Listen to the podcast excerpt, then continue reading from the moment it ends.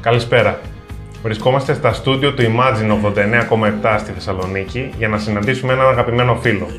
Είναι ο ορισμός της αισιοδοξίας, πηγή της θετικής ενέργειας και του αστήριευτου χιούμορ. Φίλες και φίλοι, είναι ο Γιάννης Σερβετάς και σήμερα θα μας ταξιδέψει σε μια όμορφη κουβέντα. Πάμε να το συναντήσουμε. Καλησπέρα Γιάννη. Καλώς ήρθατε λοιπόν στο ραδιομέγαρο του Imagine. Έχω να πω το εξής: Ότι εγώ ήρθα προετοιμασμένος, είχα και, είχα και πουκάμισο μαζί μου, αλλά επέλεξα να βγω έτσι, οπότε δεν έχω κανένα πρόβλημα. Εντάξει, δεν είναι κανένα πρόβλημα, δεν θα τα χαλάσουμε εδώ. Έχω και φουστά. Σας ευχαριστώ πάρα πολύ που ήρθατε στο ραδιόφωνο. Ε, Εμείς ευχαριστούμε και σε ευχαριστώ και προσωπικά για την αποδοχή της πρόσκλησης. Έναν ακροατή έχω τώρα. δεν έχω. Και η μάνα μου δύο είναι αυτό. Όποιος μου το λέει. Όπως λέμε και στην εκπομπή, ο χειρότερος ακροατής. Ο χειρότερος. Στη χειρότερη εκπομπή. Ο χειρότερος ακροατής, η χειρότερη εκπομπή. Ε, αρχικά θα ήθελα έτσι να σε ρωτήσω, να σου βάλω ένα δίλημα. Μμμ. Πετυχημένος παρουσιαστής, ραδιοφωνικός παραγωγός, συγγραφέας, Μμμ. θα επέλεγες κάτι από τα τρία, αν κάποιος σου ζητούσε κάποια στιγμή, θα έπρεπε λόγω χρόνου να αφήσεις κάτι και τι θα ήταν αυτό και για ποιο λόγο; Εντάξει, είναι πολύ κλεισέ η απάντηση που θα δώσω. Η ερώτησή σου την έθεσες με ωραίο τρόπο. Αλλά το ένα βοηθάει πάρα πολύ το άλλο, δηλαδή δεν μπορώ να αφήσω τίποτα. Αυτό όμως που έχω να πω και είναι λίγο εντυπωσιακό για τα. Ξέρετε, αγαπάω τόσο πολύ το ραδιόφωνο. Πάντα έλεγα ότι αν ήξερε η γυναίκα μου πόσο πολύ αγαπάω το ραδιόφωνο, θα με είχε χωρίσει εδώ και χρόνια. Και ενώ έκανα το ραδιόφωνο το οποίο αγαπούσα και υπηρετούσα και συγχρόνως και την τηλεόραση η οποία έχει άλλες χαρές, μετά ανακάλυψα το γράψιμο. Και ξαφνικά έπαθα ένα. Πώς σου πω, μπερδεύτηκα λίγο οι αγάπη μου. Μέχρι που ανέβηκα στη σκηνή και εκεί ήταν που μπερδεύτηκα εντελώς. Τώρα δεν ξέρω ποιο αγαπάω περισσότερο. Ενδεχομένως αυτό που σου είπα στην αρχή, ο συνδυασμός, δηλαδή είναι σαν τροχός, το ένας πρόχνει το άλλο και πάνε όλα μαζί μπροστά. Μπορώ να πω ότι μου αρέσει πιο πολύ η επαφή με τους ανθρώπους ε, ζωντανά. Οπότε ίσως να ξεχωρίζω κάπως το σανίδι. Με ένα περίεργο τρόπο. Άρα, ναι, υπάρχει μια αρμονία, αυτό μου λες, σε όλα. Το ένα συμπληρώνει το άλλο. Εσύ μουσικός είσαι, έτσι το βλέπεις, αρμονία, ναι, γιατί και το ραδιόφωνο είναι ζωντανό και η τηλεόραση όμως είναι ζωντανή.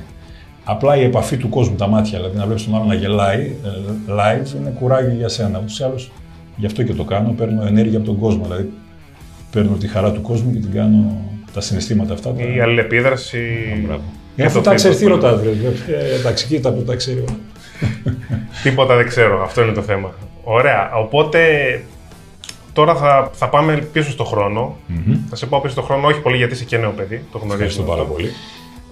Θέλω να μου πεις τις πρώτες σου στιγμές τι θυμάσαι και από το ραδιόφωνο και από την τηλεόραση. Δηλαδή, ποια ήταν η πρώτη σου επαφή στο ραδιόφωνο και τηλεοπτικά βέβαια.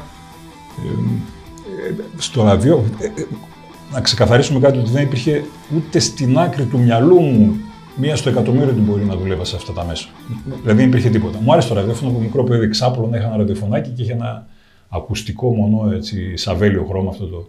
Και το έβαζα έτσι στο αυτί αργά το βράδυ και άκουγα μια εκπομπή η οποία έβγαινε από την Αθήνα και έστελναν γράμματα άνθρωποι από όλη την Ελλάδα και έλεγε: Ο γιος μου ταξιδεύει ανοιχτά των Αζωρών με το τάδε πλοίο και θέλω να του χαρίσω το τάδε τραγούδι. Και εγώ με κλειστά τα μάτια έκανα τον παγκόσμιο χάρτη. Και έλεγα, ας πούμε, πού είναι το πλοίο, Κολομβία ή ξέρω εγώ ποιο λιμάνι, Βραζιλία. Και ξέρει ένα παιδικό, ένα παιδικό μυαλό πώς τάχτιζα όλα αυτά τα πράγματα. Και δεν πίστευα ποτέ ότι θα είχα αυτή την ευλογία του να κάνω αυτή την εκπομπή καθημερινά τώρα λόγω του, ίστε- του, ε, του ίντερνετ που μιλάω σε όλο τον κόσμο γιατί η εκπομπή είναι παγκόσμια, δεν είναι μόνο στη Θεσσαλονίκη. Πρέπει να... Ε, αυτή ήταν η πρώτη, το πρώτο σκύρτημα με το ραδιόφωνο. Θα ήθελα πάρα πολύ εκείνη την εποχή να κάνω ραδιόφωνο, αλλά το άφησα μακριά γιατί ήξερα ότι είναι ένα όνειρο το οποίο. Ξέρεις, ο, τότε εκείνα τα χρόνια ο, ο γιος του ψιλικαζή γινόταν ψιλικαζής. Ο γιος του γιατρού γινόταν γιατρός και πάει λόγο. Οπότε εγώ τι δουλειά έχει η Αλεπού στο παζάρι. Αυτό ήταν η πρώτη επαφή με το ραδιόφωνο. Με την τηλεόραση δεν θυμάμαι πώς έγινε. Ήμουνα σε ένα μπαρ μπάρμαν και θέλανε τότε από το TV100 έναν ε, πιτσιρικά να κάνει κανένα κοκτέιλ και εμφανίστηκα πίσω από τη τηλεόραση, πι- πίσω από την κάμερα. Βέβαια, επειδή είμαι αστείος άνθρωπος, μου συ- συμβαίνουν αστεία πράγματα. Ενώ έκανα το κοκτέιλ σε ένα πεντακάθαρο μαγαζί, να το ξεκαθαρίσω αυτό, που κάνανε απεντόμωση κάθε τρεις και λίγο, εμφανίστηκε μια κατσαρίδα από κάτω, η οποία ανέβαινε και έφτασε στο γύσο του μπαρ. Και εγώ σκεφτόμουν, δεν, δεν ήξερα τη λέξη viral, δεν, δεν υπήρχε τότε. Και σκεφτόμουν ότι άμα η κατσαρίδα τώρα η Τερέζα ανέβει πάνω, θα με δει όλος ο πλανήτης, θα, θα γίνω ρεζίλη παντού. Αλλά η κατσαρίδα για κάποιο λόγο κατέβηκε κάτω και Και δεν Εντάξει. υπήρχε και το ράδιο Αρβίλα τότε. για να ήμουνα, γίνει πιο- ήμουνα πραγματικά για το ράδιο, ρε φίλα. Ήταν σε ένα μαγαζί στην πόλη και μάλιστα κεντρικό και πολύ καλό. Ε, αυτό, αυτή ήταν η πρώτη επαφή με τηλεόραση. Μετά η Ράδιο Θεσσαλονίκη, ο Μέγα τηλεόραση που με πήραν τα παιδιά, με διώξαν από την Μέγα τηλεόραση, πήρε τηλέφωνο τον Σκανάκη και κάπως έτσι. ε, Έτσι. Κάπως έτσι ξεκίνησαν όλα Ναι, ναι. παλιότερα. Σίγουρα υπάρχουν πάρα πολλές στιγμές από την πορεία σου. Συγκινητικές, χαρούμενες, δύσκολες. Θυμάσαι έτσι να ξεχωρίσεις κάποια συγκινητική ενδεχομένω στιγμή, είτε τηλεοπτικά είτε ραδιοφωνικά, σε όλο αυτό το πέρασμα; Ε, είναι η αγάπη του κόσμου τίποτα άλλο. Αυτό δηλαδή δεν, δεν θα σου πω μία σκηνή γιατί θα δικήσω χιλιάδες άλλες. Η αγάπη του κόσμου. Ε, όταν ε, ξεκίνησε η αρχή του τέλους για το θάνατο του πατέρα μου, το 2006 το καλοκαίρι, συνειδητοποίησα ότι ραδιόφωνο έκανα για τους ανθρώπους που με ακούν στα νοσοκομεία. Δηλαδή από εκεί ξε- ξεκίνησε η φάση. Τότε, τότε συνειδητοποίησα τι κάνω. Και μάλιστα επειδή ο μπάζ μου πέφτανε, πέφτανε, αλλά είχε το ακουστικό και άκουγε, ε, εγώ έκανα μόνο αστείες. Έλεγα μόνο αστεία. Τίποτα. Έκανα μια εκπομπή, ξέρω εγώ, δύο ώρες, τρία ώρες, μόνο αστεία. Και μου έλεγε ο μπάζ μου όταν πήγαινα πάνω, καλά παιδάκι μου, τίποτα σοβαρό δεν έγινε στον πλανήτη. Εγώ προσπαθούσα να τον κάνω να γελάει, να είναι σε τέτοια κατάσταση. Και τότε συνειδητοποίησα πόσο πολύ μεγάλη ανάγκη έχουν οι άνθρωποι στα νοσοκομεία την φωνή απ' έξω, όχι τη δικιά μου, την οποιοδήποτε. Να πούμε πέντε πράγματα. Να... Ε,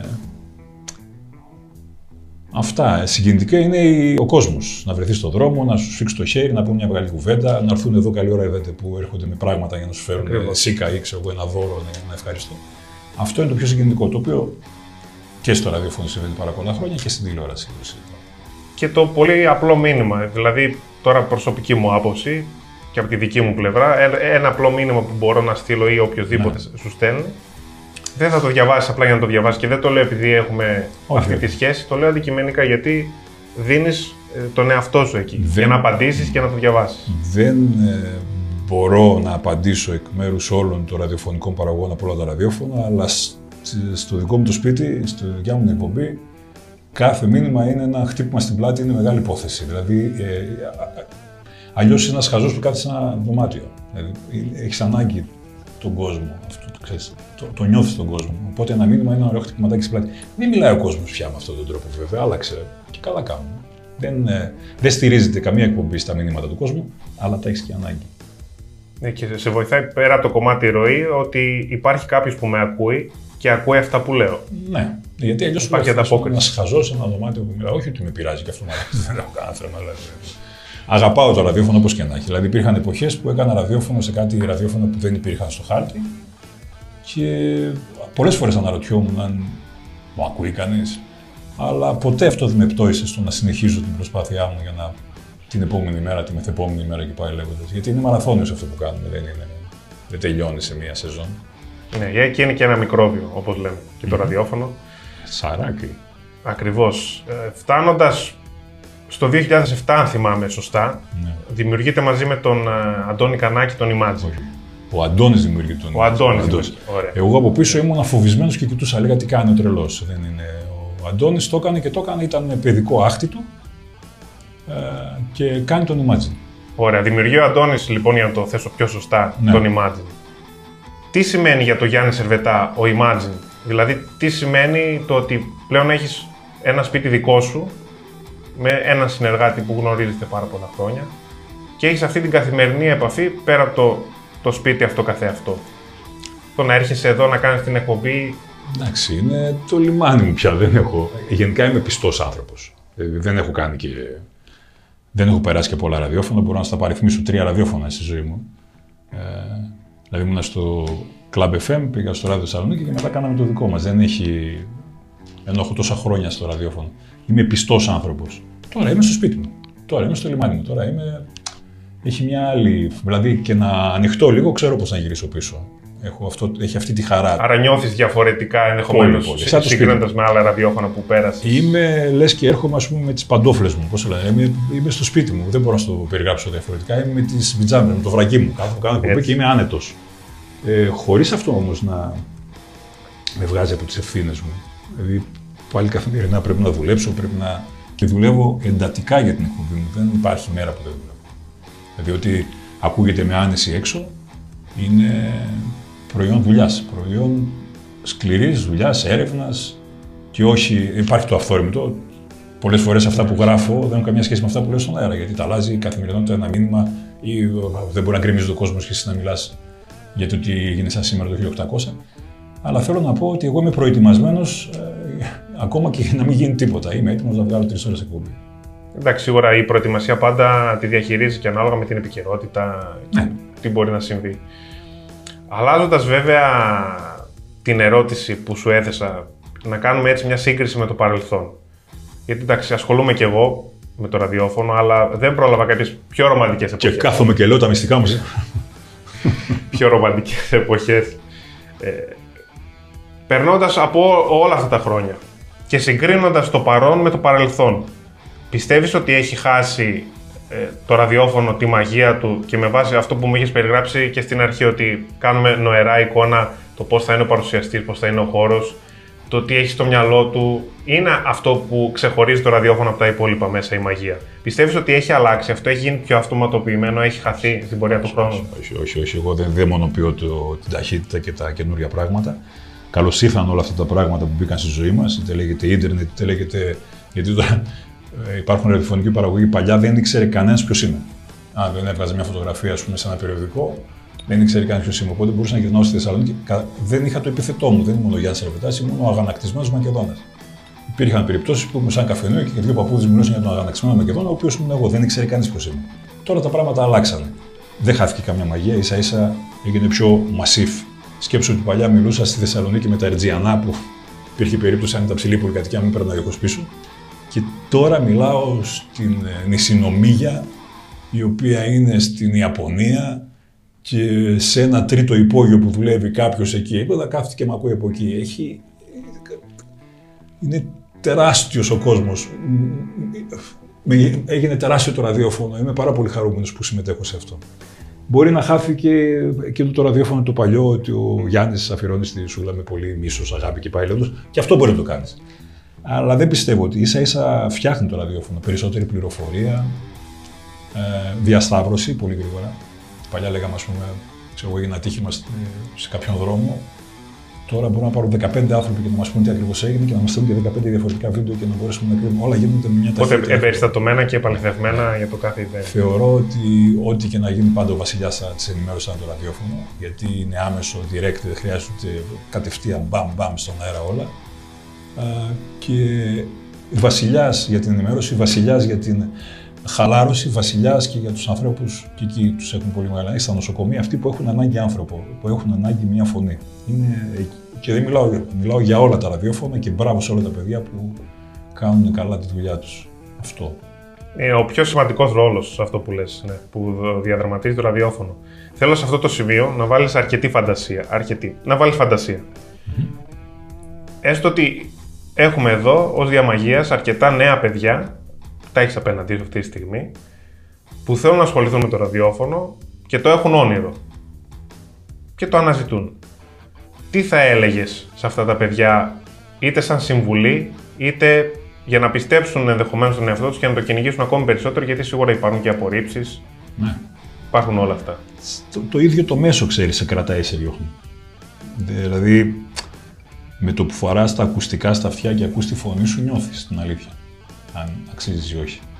Μερικοί δεν το καταλαβαίνουν, μαγεύονται από τη φωνή τους και συνεχίζουν. Μπορεί να είμαι κι εγώ ένας από αυτούς. Αυτό που έχω να πω σε όλα τα παιδιά του κόσμου, γιατί πια έχουν δυσκολέψει τα πράγματα, είναι. Θα, θα έλεγα πιο δύσκολο και από τα δικά μου τα χρόνια που ήδη ήταν χω- δύσκολα. Υπάρχει μια παροιμία την οποία έχω αλλάξει και λέω του ψαρά, του κυνηγού και του ραδιοφωνικού παραγωγού το πιάτο 10 φορές είναι αδιανό και μια φορά γεμάτο.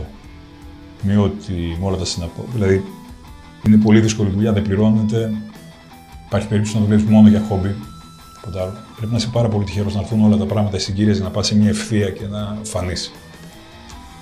Αλλά ποτέ δεν με αποθάρρυνε για να κάνω αυτό που αγαπάω. Δηλαδή και να ξεκινούσα πάλι τη ζωή μου, πάλι το ίδιο θα κάνω. Οπότε πρέπει να είσαι πολύ αποφασισμένος. Πρέπει να αγαπάς 100% αυτό που.